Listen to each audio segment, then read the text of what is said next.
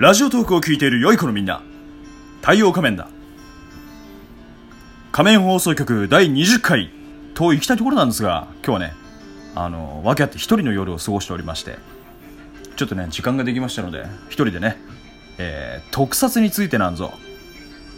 話していこうかなと思っておりますので寝る前の10分間だけ僕にねお付き合いいただければなと思いますよ。ごめんなさい盛りました。10分話しません。BGM が終わるまでなんでね、えー、3分ちょっとかな。あのウルトラマンと一緒です。はい。なんでやねん。すいませんでした。ということでねあの特撮についてねあの話していこうかなと思うんですけども。皆さんねあの特撮作品といえばねどんなものを思い浮かべるでしょうか？まああの分かりやすいところでいくとねスーパー戦隊シリーズとかね、まあ、仮面ライダーシリーズウルトラマンシリーズとかね、まあ、世の中にはあのー、たくさんこう特撮作品がねいっぱいあるわけなんですけれどもその中でね僕太陽仮面一押しの、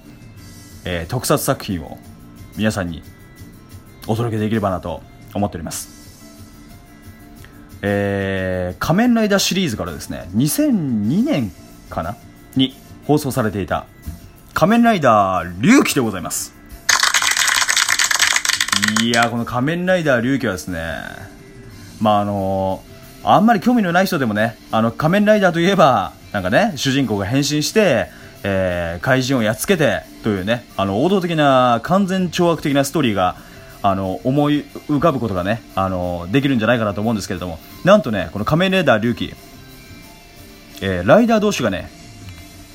えー、しばき合います。なんでやねん。まあなんでかというとあのー、まあ、しばき合うことには理由がありましてですねなんと最後の一人に残ったら願いを叶えてもらえると。ほんでね、まあ、あのいろんな思惑があるライダーたちが要はしばき合うわけなんですけれどもいろんなねライダーが出てくるんですよ。例えばねあの恋人を、うん、と助けたいからライダーになって、うんと、最後のね一人になるまで戦うとか。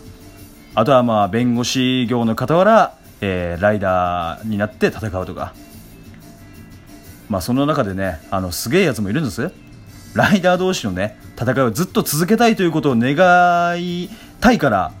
うんと、戦うというようなねあのぶっ飛んだライダーとかいましてすごくねあの作品自体にメリハリがあってね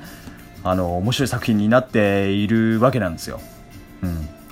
ほんでねあの、まあ、いろんなライダーが出てくるんですが